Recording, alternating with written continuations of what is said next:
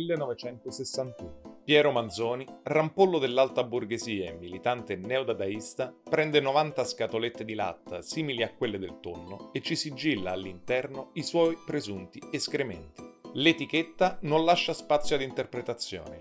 Merda d'artista. Contenuto netto 30 grammi, conservata al naturale, prodotta e scatolata nel maggio 1961. Fresca, purtroppo nessun avviso sulla data di scadenza. Sul coperchio la dicitura Produced by e sul fondo un orgoglioso Made in Italy, marchio che, da sempre, certifica la qualità dei prodotti. Merda per dire che è cattivo. No, no, è proprio merda. Questa è merda. Merda di vidella.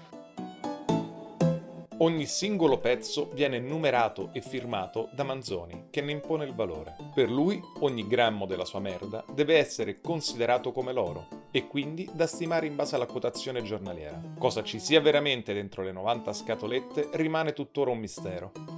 Secondo la leggenda, le feci sarebbero state prodotte a casa di un'amica e successivamente sanificate dal farmacista Carlo Erba, per Agostino Bonalumi, invece, artista e amico di Manzoni, nelle lattine c'è solo del gesso.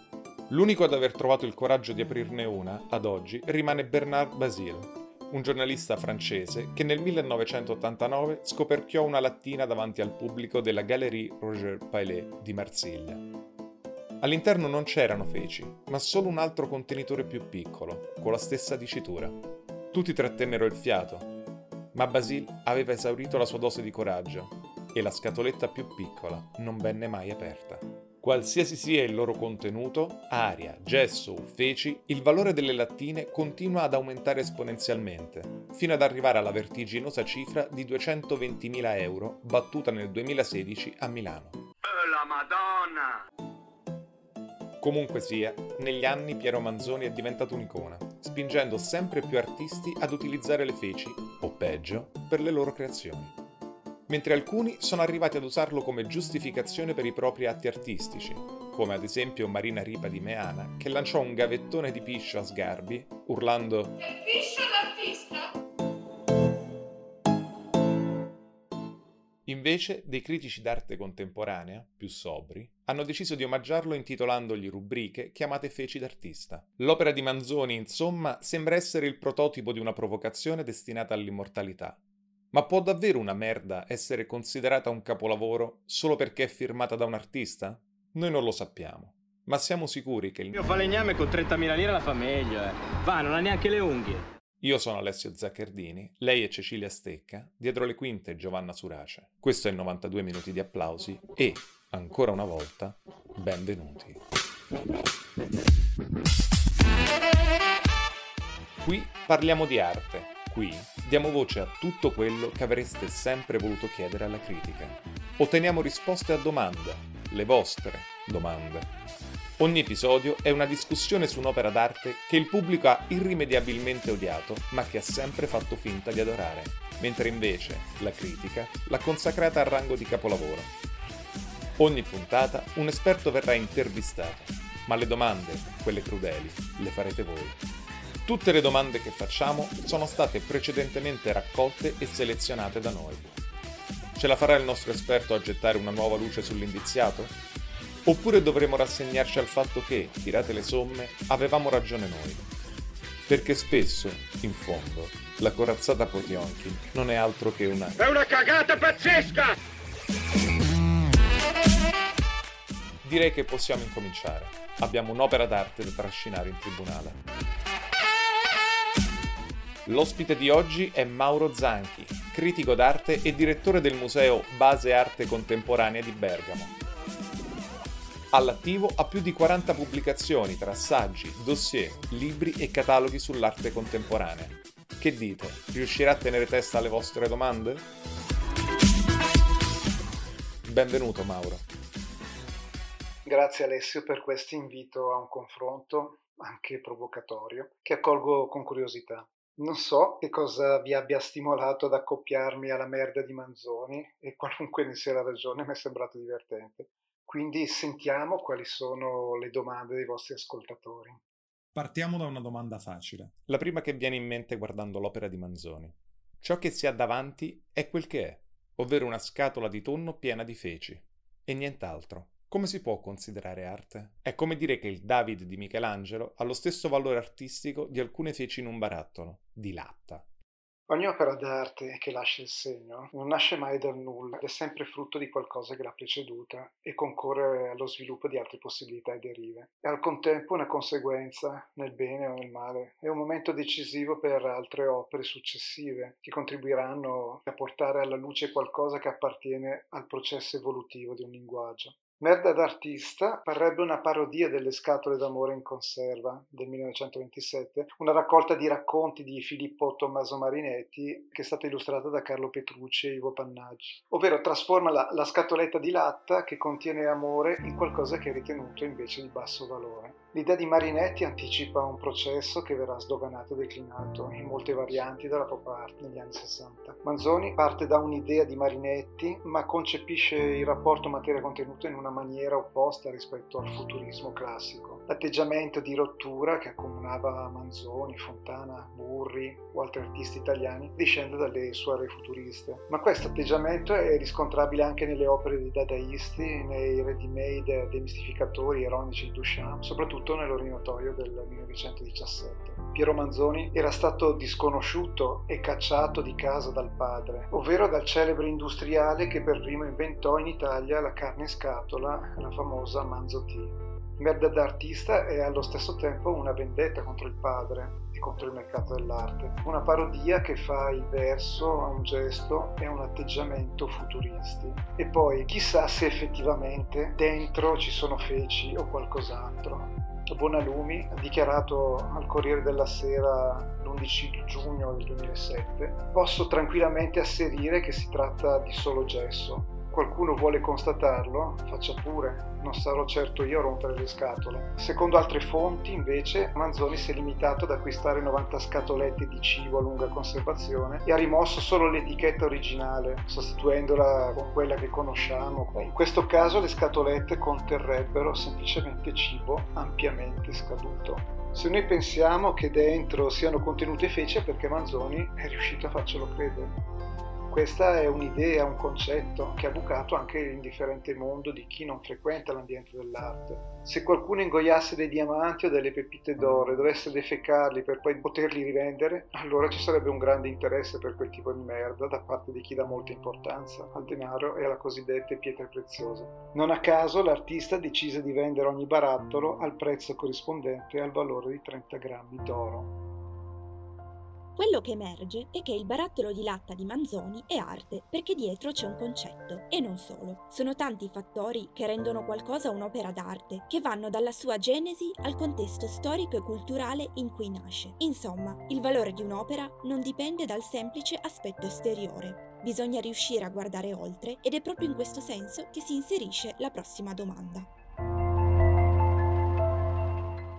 Sembra che Merda d'artista sia considerata un'opera d'arte solo perché Manzoni è considerato un artista e, soprattutto, perché è stato il primo ad aver avuto l'idea. Ma dal momento che, per ovvi motivi, ognuno di noi sarebbe in grado di replicarla, davvero basta la firma di un artista per trasformare delle feci in arte?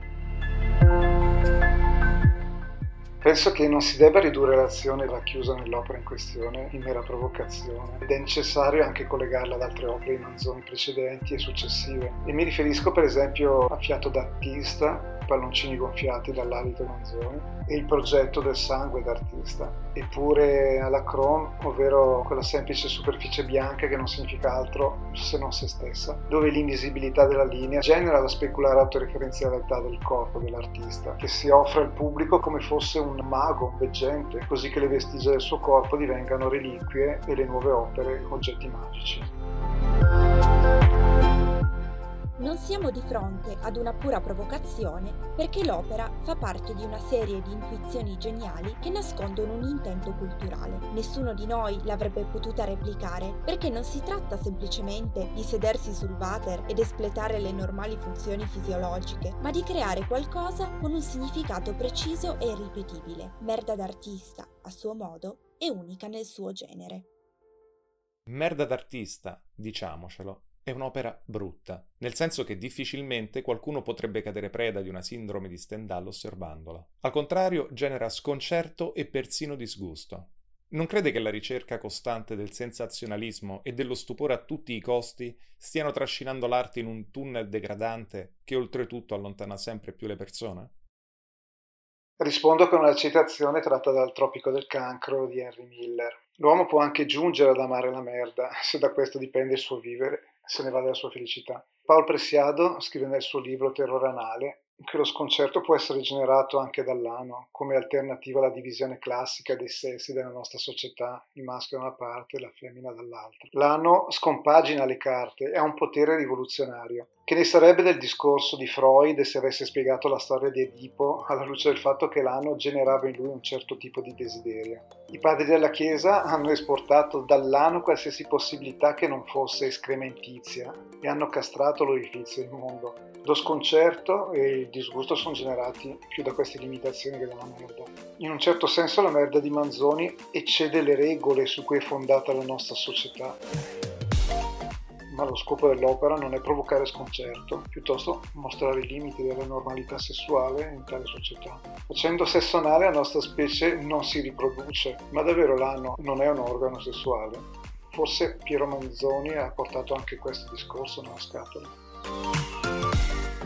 Potrebbe essere che dietro Merda d'artista non ci sia solo una vendetta contro il padre e il mercato dell'arte, ma anche un intento di rivoluzione sessuale, come ad esempio è successo con altri artisti che hanno fatto delle proprie scorie o di cose considerate disgustose la loro materia artistica. Prendiamo Vanessa Keats, che ha dipinto dei mandala con il proprio sangue mestruale per scardinare un tabù e dare voce a tutte le donne del mondo. È un tipo di arte che ci disgusta, ma in fondo ci affascina. Forse, se non avessimo certe inibizioni culturali, il nostro giudizio su opere di questo genere sarebbe diverso. Ammettiamo che l'arte, in alcuni momenti, debba essere brutta o disgustosa per far riflettere o smuovere le coscienze. Siamo davvero sicuri che non esistano altri modi più eleganti per trasmettere le stesse idee?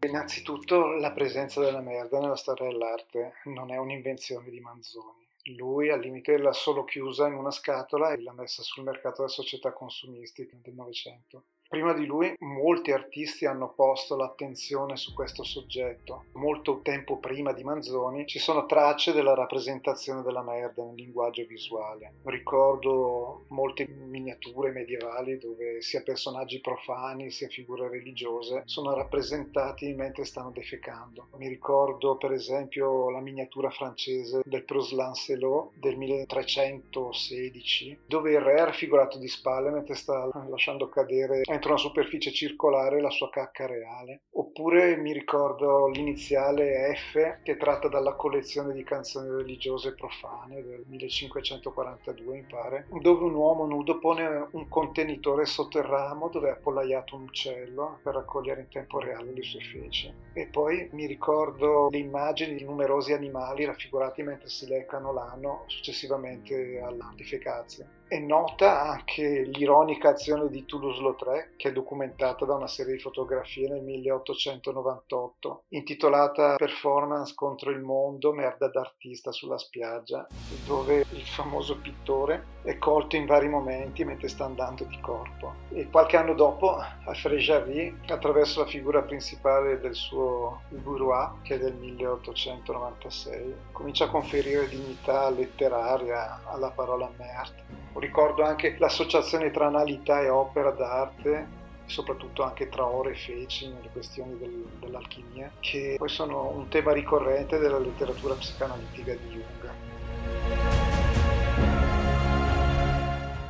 È chiaro che l'arte non si esaurisce con la bellezza. Le feci sono da sempre state utilizzate dagli artisti e continuano ad esserlo. Manzoni non fa altro che inserirsi in quella tradizione di lunga data. Forse stiamo giudicando negativamente qualcosa di molto umano e naturale che la nostra società, con la sua mania della perfezione, ha portato a considerare scandaloso e di cattivo gusto, con la complicità di una certa morale religiosa. Si dice che nell'arte non esistono regole e che tutto è permesso. Non le sembra che ultimamente si utilizzi questa frase come scappatoia per giustificare opere d'arte che, altrimenti non avrebbero motivo di esistere? L'arte ha una sua storia, come la musica e il cinema. Chi si muove nel mondo dell'arte lo fa conoscendo la storia, le ricerche di chi c'è stato prima i punti rimasti in sospeso da voci passate. Come tutte le discipline, l'arte è costituita da un suo sistema di regole, muta nel tempo perché è adoperata da corpi differenti. L'arte veicola il pensiero e anche forme di resistenza a un presente complesso per cui sempre più spesso abbiamo a che fare con un'arte vicina all'etica. E dalle avanguardie del Novecento in poi sono stati messi in luce i limiti mediali delle discipline dell'arte, e prima fra tutte la pittura, i limiti di genere e anche i vincoli geografici che hanno dato più spazio ad alcune voci piuttosto che ad altre. Poi da quando l'arte opera direttamente su se stessa, essa sconfina in aperture mediali che non sono un tutto concesso, ma sono derive che favoriscono aperture messe in crisi dei confini operativi presenti nel passato. Ebbene, le opere d'arte si inseriscono sempre all'interno di un sistema di regole che si creano nel corso del tempo, per poi essere infrante e reinventate con le opere successive. Il caos in cui regna l'arte al giorno d'oggi è quindi in realtà solo apparente e rompere le regole è, come ci spiega Mauro, un modo per giungere a nuove aperture e rivoluzioni. L'arte concettuale vuole superare l'arte visiva caricando le opere di significati nascosti. La scatoletta di Manzoni ne è un esempio. Guardandola non se ne capisce il significato, a meno che non ci sia qualcuno a spiegarlo. Che senso ha un'opera d'arte che non riesce a parlare alle persone se non attraverso un intermediario? L'arte concettuale è presente anche nella grotta Chauvet e in molti altri siti preistorici che sono stati caricati dai nomi primitivi con immagini simboliche e con significati nascosti. Secondo me questa propensione arcaica si è via via evoluta ed espressa con declinazioni, media e strumenti diversi. Ognuno di noi interpreta le opere d'arte con il proprio bagaglio culturale per cui in linea generale non sarebbe necessario un intermediario per leggere un'opera. Però talvolta il nostro bagaglio culturale può non comprendere gli elementi presenti nell'opera, per cui un buon saggio critico, un testo di sala, una guida possono fornirci una delle chiavi attraverso cui una certa lettura può essere effettuata. In linea generale, per comprendere un'opera è necessario conoscere il periodo storico in cui la stessa è stata creata, anche la zona geografica, le, le influenze artistiche e filosofiche filosofiche di chi ha composto l'opera, nonché la storia personale, la visione etica dell'artista. Ma ci sono anche degli elementi dell'opera che sfuggono all'artista stesso, che l'ha creata, e vengono intuiti e compresi magari in epoche successive. Un'opera d'arte riuscita comunica o rilascia sempre qualcosa e non ha bisogno di un intermediario per farlo. Io cerco di investigare il non detto che c'è in un'opera, ciò che non è ancora stato rilevato o ciò che ancora non è stato rivelato e soprattutto tento di creare dei collegamenti di senso tra l'arte contemporanea e quella del passato. Un'opera d'arte contiene infiniti significati e infinite possibilità di interpretazione. La sua comprensione è quindi una questione molto soggettiva, cioè cambia a seconda degli occhi che la guardano, permettendoci anche, a volte, di fare nuove scoperte. Qualcuno ci ha chiesto anche come facciano i collezionisti a non capire che comprando le scatolette di Manzoni non facciano altro che annullare il suo messaggio. Potrebbe essere così? Lei cosa ne pensa? Io non credo che il collezionista annulli il messaggio di un'opera, piuttosto acquistare opere d'arte è il primo passo per costruire una memoria, che può essere privata o pubblica. Un'opera acquistata da un'istituzione è messa a disposizione del pubblico, esposta, resa fruibile anche attraverso pubblicazioni. Il messaggio contenuto in un'opera non è mai messo in vendita, anzi è messo in condivisione con chi leggerà quell'opera Alcuni artisti creano opere dai contenuti potenzialmente sovversivi che evidenziano i limiti della società in cui viviamo e ci mostrano nuove modalità di vita o di pensiero. Ma forse è indispensabile che queste opere vengano collezionate anche per dare agli artisti la possibilità di continuare a ricercare attraverso il proprio operato. Le opere d'arte contemporanea vendute alle aste raggiungono certe volte cifre da capogiro. Esempio, il Balloon Dog di Jeff Koons, scultura arancione a forma di cane, alta 3 metri e lunga quasi 4, che sembra un palloncino gonfiabile ma in realtà è acciaio rifinito a specchio, è stato venduto a 58,4 milioni di dollari nel 2013 a New York. Costruire una memoria delle opere e mettere il pane sotto i denti agli artisti ha, insomma, un costo davvero elevato elevato e non possiamo fare a meno di continuare a stupircene. Ma quindi, alla fine, cosa fa di un'opera un'opera d'arte? Dobbiamo davvero affidarci solo ai critici per interpretarle? Allora, come dicevo, ognuno di noi interpreta le opere d'arte con il proprio portato, il proprio bagaglio culturale non differentemente da come si fa con opere musicali, libri, film, teatro, politica, eccetera. La critica dà voce agli artisti, non agisce per soffocarli. L'opera non è costruita in modo casuale, arbitrario, ma è veicolata da un pensiero che un artista affronta e sviluppa nel corso della propria vita. Guardare un'opera è guardare un piccolo frammento di questo spaccato. Gli artisti che sanno cogliere lo spirito del loro tempo prendono in considerazione molte variabili prima di tradurre in opera le loro intuizioni. Possediamo tutti gli strumenti per interpretare opere d'arte come merda d'artista. Basta attingere al nostro bagaglio culturale e usare un pizzico di fantasia. Un'opera d'arte non smette di essere tale solo perché è difficile comprenderne il significato. Ogni opera ne ha molteplici e probabilmente è proprio questo che la rende arte.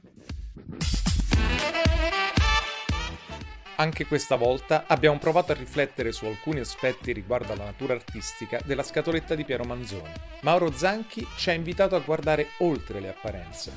Ma è riuscito a convincervi? Sperando che il dibattito possa essere servito a qualcosa, vi diamo appuntamento alla prossima puntata e alla prossima opera.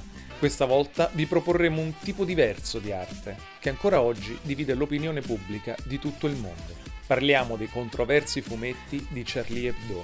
Ne discuteremo con Stefano Andreoli, speaker radiofonico e fondatore del blog satirico spinoza.it. Non mancate e non dimenticate di inviarci le vostre domande sulla mail 92minuti-gmail.com con il 92 scritto a numero. Noi, come sempre, selezioneremo le migliori e faremo del nostro meglio per metterlo più in difficoltà. Io sono Alessio Zaccardini, lei è Cecilia Stecca, dietro le quinte Giovanna Surace e questo era 92 minuti di applausi. Perché non tutto. È una cagata pazzesca! Forse.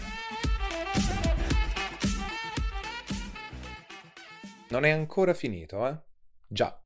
Ci siamo dimenticati di dirvi che volevamo lasciarvi con una piccola chicca rubata al passato che, secondo noi, riassume perfettamente il concetto di arte contemporanea. Un saluto. Scusate professore, un attimo solo. La nostra discussione è nata intorno a quest'arte moderna. Secondo voi, quest'arte moderna è arte o è una strunzata? Allora adesso io vi dico che cosa diceva il filosofo Protagora. L'uomo è la misura di tutte le cose. Significa questo. In pratica l'uomo è l'unico giudice, è il centro dell'universo. Quindi se l'uomo salvatore pensa che Fontana è solo uno che sfreggi i quadri, e allora Fontana non è arte. Se invece l'uomo Saverio sente un'emozione, allora Fontana è arte. Concludendo, Concludendo. Protagora dice che Fontana è arte e non è arte. Questo tutto. Adesso come si comporteranno i posteri di fronte a questi pittori moderni? Cioè, mo mi spiego. Tempo fa, un eh, muratore amico mio, sotto le macerie di una villa, trovò un quadro di Luca Giordano. Non appena lui trovò questo quadro, subito intuì, dette, questo qua, minimo deve essere un capolavoro. Ma Sì. oh, a niente a niente un'opera d'arte. Allora che fece lui? Chiamò il direttore dei lavori. Eh? Che ci azzecca con Fontana? Ci azzecca. Eh. Ma vi spiego come ci azzecca. Eh. Fra mille anni, un muratore del 3000, Eh. sotto alle macerie di una villa qualunque, piglia e trova un quadro di Wasserman. Wesselman, Tom Wesselman. Questa è la mia domanda. Secondo voi, questo muratore del 3000, che cosa penserà di aver trovato? Un capolavoro? O lucessi scassata? Gesto scassato.